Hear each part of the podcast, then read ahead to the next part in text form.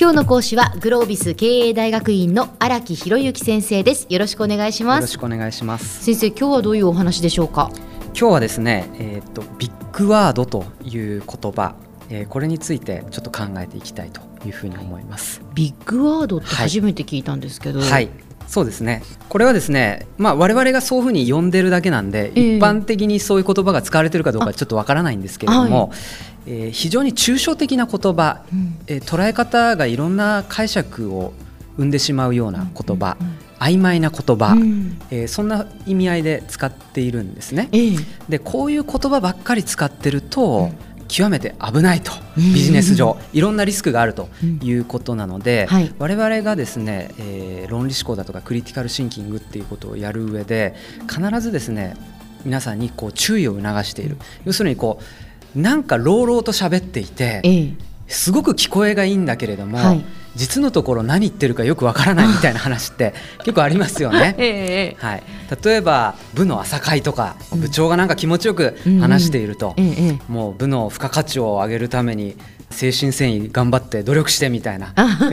ね、例えばそんな話とかあったりするんしみんなもそれなりにはあはあって聞いてるんだけれども、うんうん、例えばそこの部に10人いたとしたらその10人に対して今部長が言ったことって具体的に何をすることって理解したって10人に聞いたら10人バラバラに考えてるみたいな。ことって結構あるわけなんですよね、えー、でそういう言葉っていうのがまさにビッグワードっていう話。気をつけないといけない、気をつけなきゃいけないわけなんですよね、えーえー、でこういう言葉は使っちゃいけないって話じゃないんですよ、はい、例えば付加価値向上っていう言葉っていうのは極めて抽象度の高い言葉なんですけれども、うんうん、じゃあ付加価値を向上させるっていう言葉を使ってはならないかっていった瞬間に、うんうん。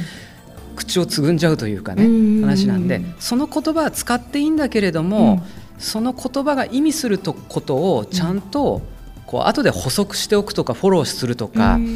あのそれこそ前言ったように例えばっていうことで伝えるだとか、そういうことをこう繰り返さないといろんなところで伝わり方が間違っちゃうよっていう話以前あのコミュニケーション術の時にねあの具体と抽象というお話をい。ただきましたけど、だから抽象だけではいけないっていうことですよね。そうなんです、だからあの私もですね、過去にこう営業とかをしていたあの経験があるんですけれども、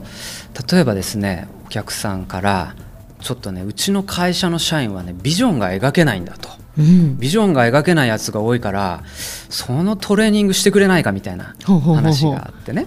それがこう人事部長の方が言うわけですよ。はい、でそそこの横にいた人事の担当者の方が、横でねふんふんってうなずいてそうなんですよねなんかこう組織の方向性が見えないっていう話よく聞くんですよねみたいな話をこうさされて、でそのまんま引き取って、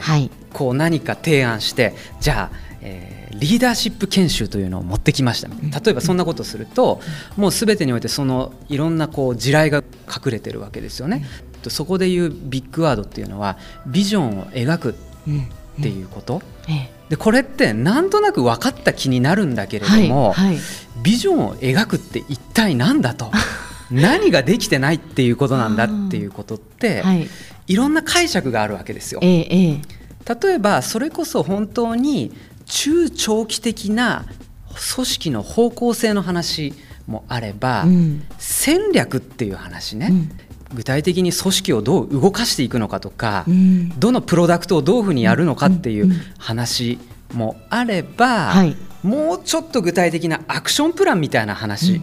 とかもあって、どの担当者が具体的にいついつまでに何をすべきみたいなそんなようなところがやっぱりできてないんだっていう思いでそれをビジョンって語ってる可能性もあると。ね、はい。ええ、で横でふんふん言っている人事担当者も 実は全然違うことを考えて言ってる可能性もあると。うんうん。なのでそんなことはやっぱりこっちが敏感にアンテナを立てて、これは危険だと、うん、つまり何かっていうとですねそのまんまその言葉を受け取って、社に持ち帰って、2週間ぐらい必死に提案書作って持ってきても全く検討外れの可能性があるわけなんですよ。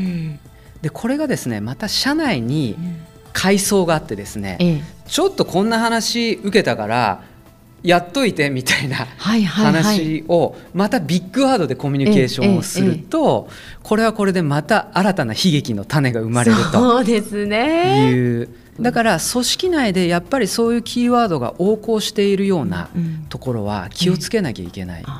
で当然ですねある種こういう大きな言葉を使うことによって、部下とか後輩がどんなふうに考えるのか頭を使うのかっていうことを一つのトレーニング目的で与えるっていうやり方はあるわけですよ。ええ、お前らその組織の付加価値向上ちょっと考えろみたいな話を出してそもそもの付加価値向上っていうことが彼らがどれぐらいの目線で考えてるのかとか、あのそういうことを確かめるっていう観点で、あえてそういうお題を振ってみるとかっていうのがあるんですけれども、はい、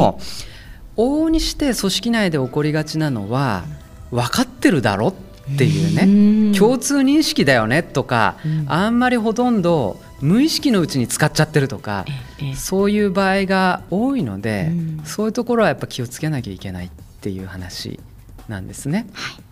でこれはまあいろいろねあの形容詞とかこういう形容詞は陥りがちだとか動詞がこうだとかっていうのはあるんですけど、まあ、ちょっとここではあんまり細かいこと申し上げませんけど、はい、例えば「早めに」っていうキーワードが一体いつぐらいを指すのかとか、はい、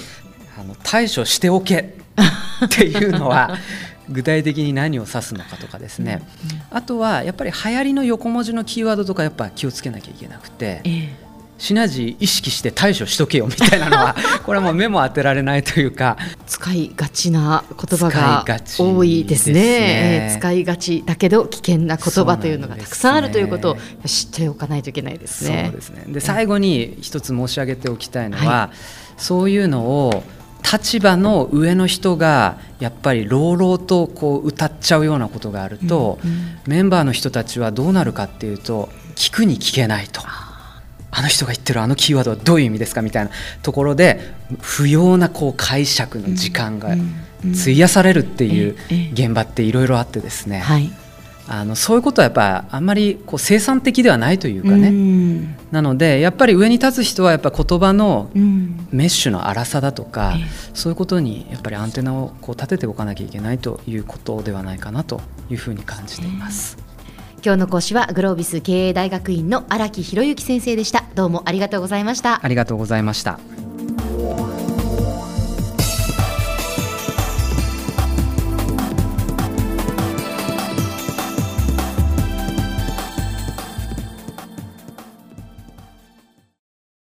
ゾクゾクグイグイメラメラつながる。ゾワゾワハラハラメキメキつながるズキズキ。モワモワほかほか。つながる。キリキリ。ザワザワキュンキュン。ガンガン。ワクワク。ウズウズドキドキ。ルンルンバクバク。九州人のいろんな気持ちつなげます。九州から輝こう。キラキラつながる。 QTnet